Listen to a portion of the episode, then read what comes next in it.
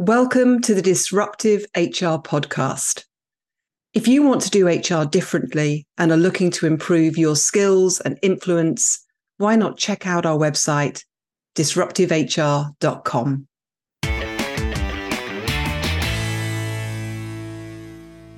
So, hello and welcome to a disruptive HR podcast where we look at how the HR profession is being disrupted.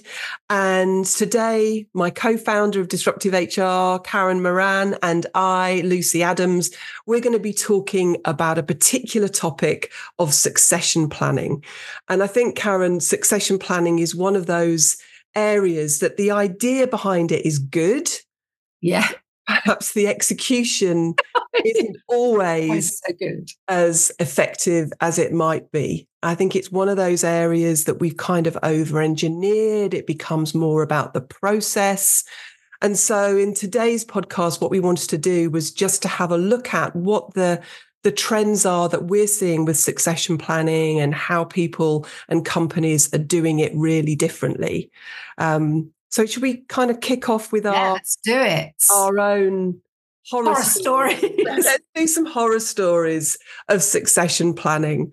And um, oh, I've got loads, but I think the one I want to pick out is when we were doing succession planning when you and I were both at the BBC.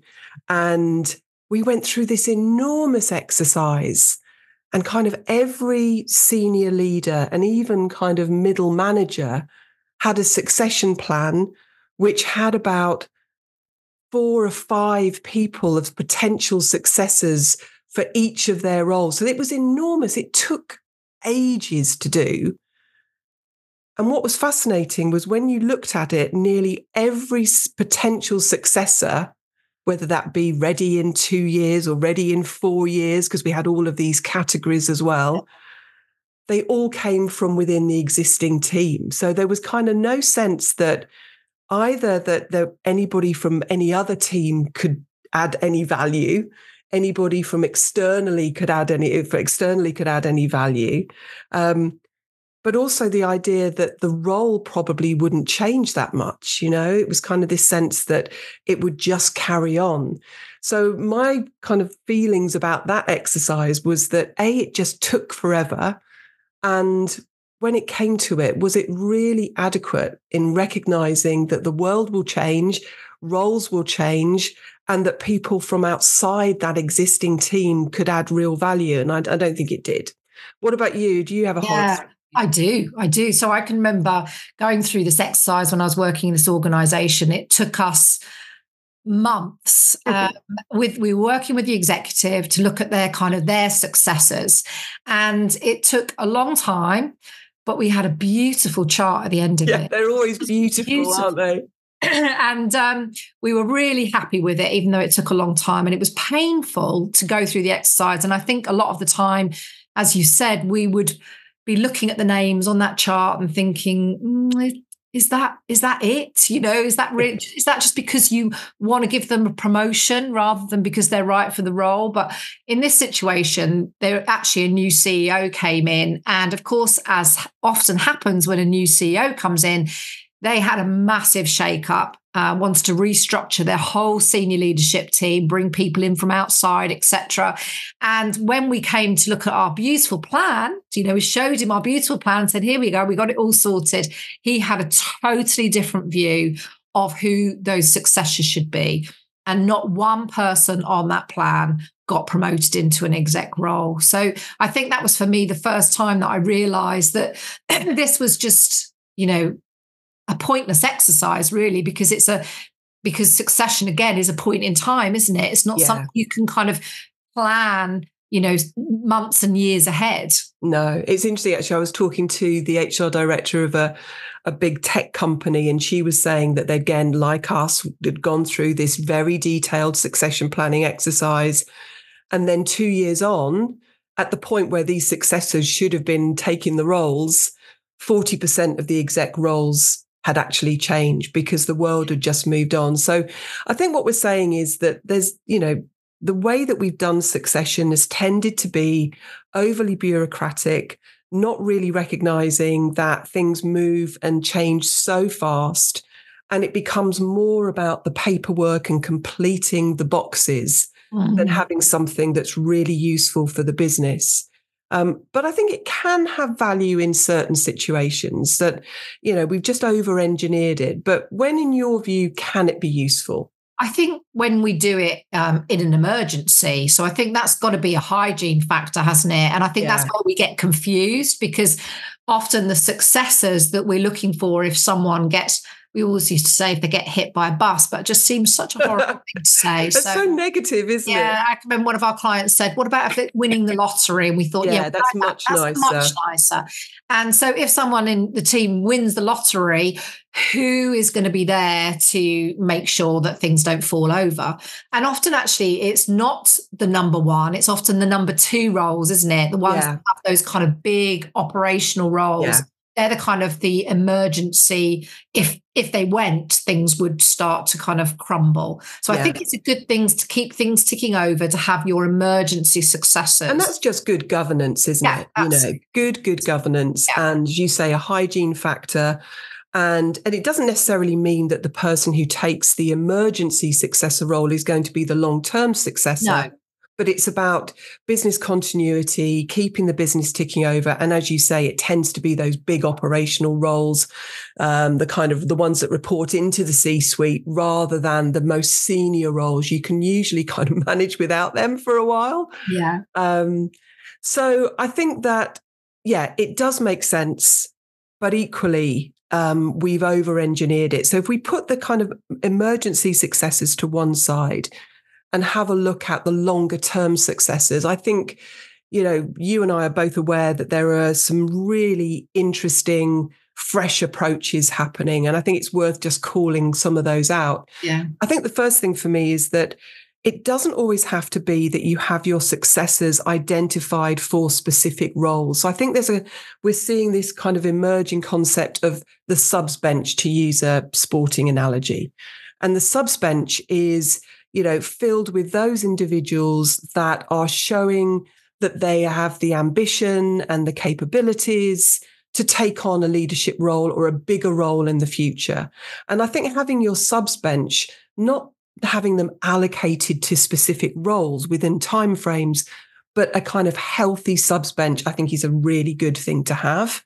Um, I think the other trend that we're seeing is this move away from the mini me's on succession plans. You know, we've all seen it, haven't we? You know, that you go to a leader and you ask them who would be your successors, potential successors.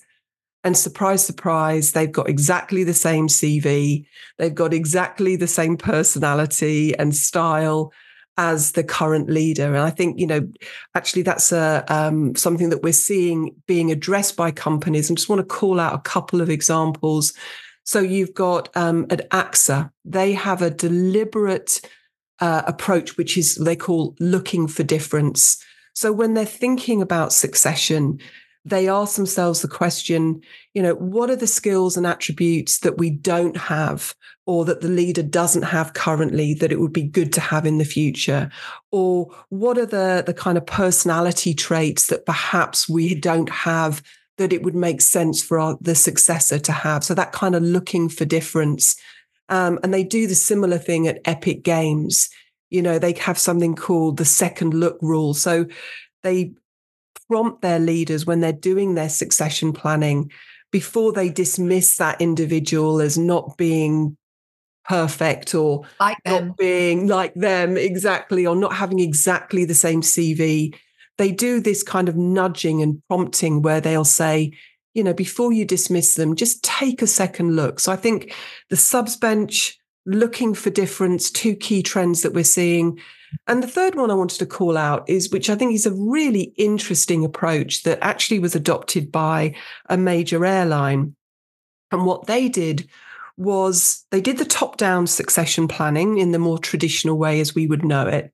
But they also did an exercise where they asked people in the organization about who they would want to be led by. So it was a kind of bottom up succession mm, planning, which is very different, isn't it? Yeah. And of course, what you get with that is you highlight, you find out about the people who are perhaps not as big at egos, maybe not as adept as managing upwards, maybe not as charismatic as some of the people who appear on our succession plans, the ones that we would say are natural leaders. But what you do get by asking people, who would you follow? Who would you go to for support? Who would you go to for inspiration? Who would you go to for contacts? You're getting people who are, in fact, great leaders, great people leaders. And they sometimes don't make it, do they, into the succession planning um, no, they're not as maybe as charismatic. Yeah, they exactly as good that. at, at um, the political yeah you know, games maybe yeah exactly so you're getting those kind of lower ego leaders yeah. who perhaps see their purpose as being to get the best from their team rather than being the single best individual contributor. So I like those approaches. Yeah. Um, I've got one from um, it's Nestle, and I think this this is just lovely in the sense that it's about that mindset shift that we need. That for so long, you and I spent so much time on a kind of such a small percentage of the people in our organisations about in, you know putting effort and money at them.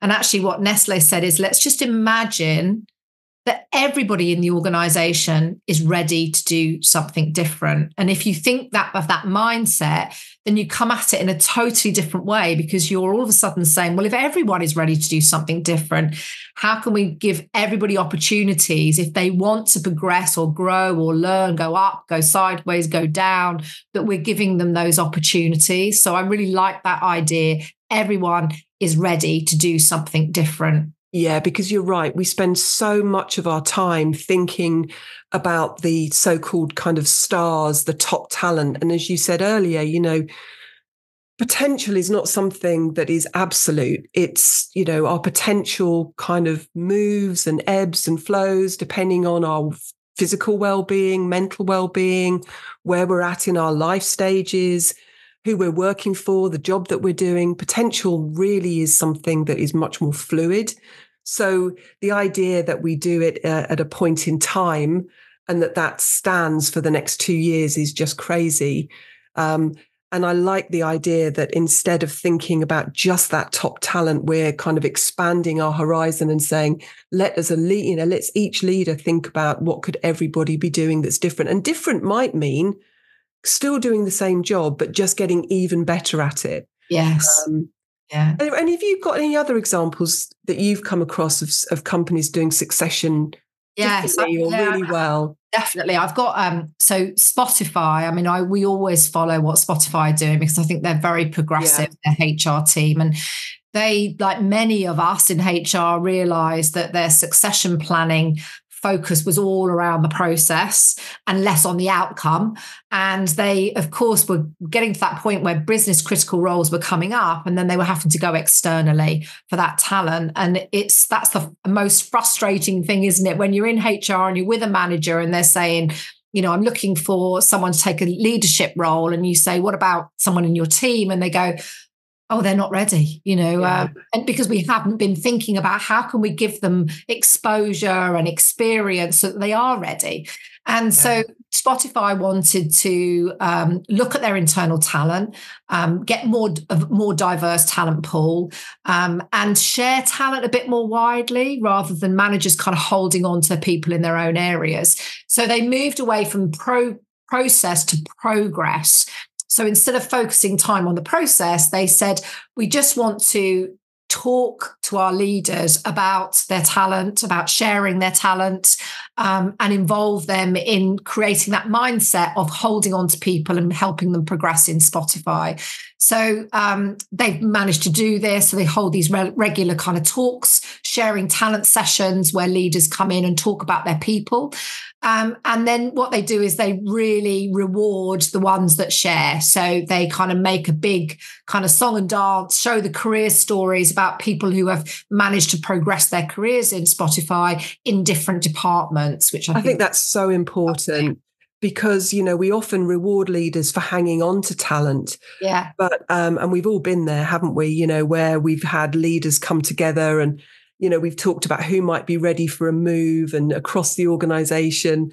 And they're so reluctant to offer up people yeah. who are good in their team um, because they want to hang on to them. And you know but of course in the end that doesn't benefit them. It doesn't benefit the it doesn't benefit the organization. So i think rewarding leaders who are kind of exporters of talent is a really yeah. good thing. And I, then the other thing they really cleverly do is they're, they're really creative about when they're working with these managers on sort of saying, how can we help your people be ready? They give them ideas. So it could be projects, mentoring, job shadowing. So they're constantly kind of giving them sort of ideas, little nudges about how could we kind of develop these yeah. people so that they're ready, which I really like.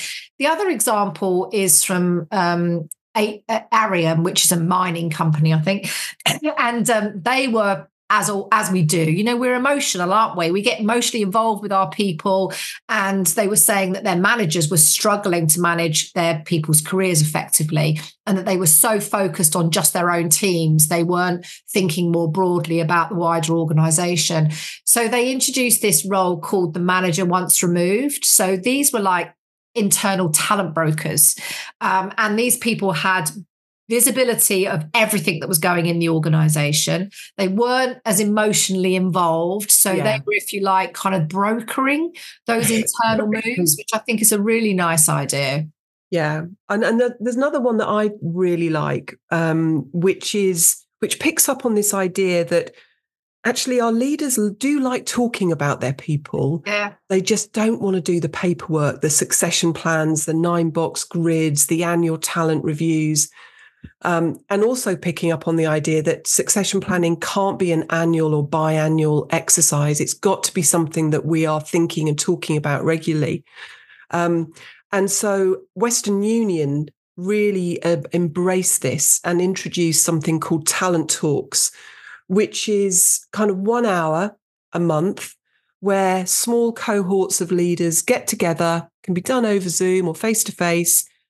And all they're doing is talking about their people. There's no paperwork to fill in, there's no assessments. It's just talking about who might be ready for a move, who might be a flight risk, what projects have they got coming up in their organization that might be suitable to help other people develop. Um, and what they found was that they got much more movement as a result of it because they're doing it regularly. Um, but also, then the managers felt really confident about having the conversation with the people in their team because they'd got visibility of projects that were coming up. So they were able to have better career conversations. So I think that kind of uh, paper light, process light, frequent talent talks is a great way of, of doing it. And, and HR can really play a role facilitating that. It's much Not more interesting. The paperwork. Yeah, much more interesting. But it does Absolutely. take confidence, doesn't it? Because I it think, does, yeah. you know, I know that I was guilty of it too. We kind of rely on that process because it gives us that structure and that comfort. And we kind of have to step a bit into the unknown. Um, when we've got no agenda, just kind of facilitating good conversations. Yeah. So just Lucy, your view on, you know, we've obviously we're all nicely living a bit longer, working a bit longer. We've often got very senior people who are kind of have got no intention of leaving. um, and then we've got all these kind of younger, you know, they're hungry, they're impatient, you know, they want to kind of move up the organization. So, what do we actually do about that? I think this is a really interesting point because all of our succession planning efforts are all based around the assumption that people are going to go and that they're going to kindly create lots of lovely space for our people to move into. And so that we've got this natural succession coming through and the talent pipeline. But it might be that people listening to this are saying, yeah, if only I'd got those spaces for people to move into, because I've got very long serving people and these aren't bad performers. These are loyal, hardworking people, but they've just got no intention of going anywhere. And of course, the risk then is that we frustrate the people who are looking for that next step. And either they leave, which of course is bad for the organization, or sometimes almost worse, they kind of stay, but they get resentful and they get stale.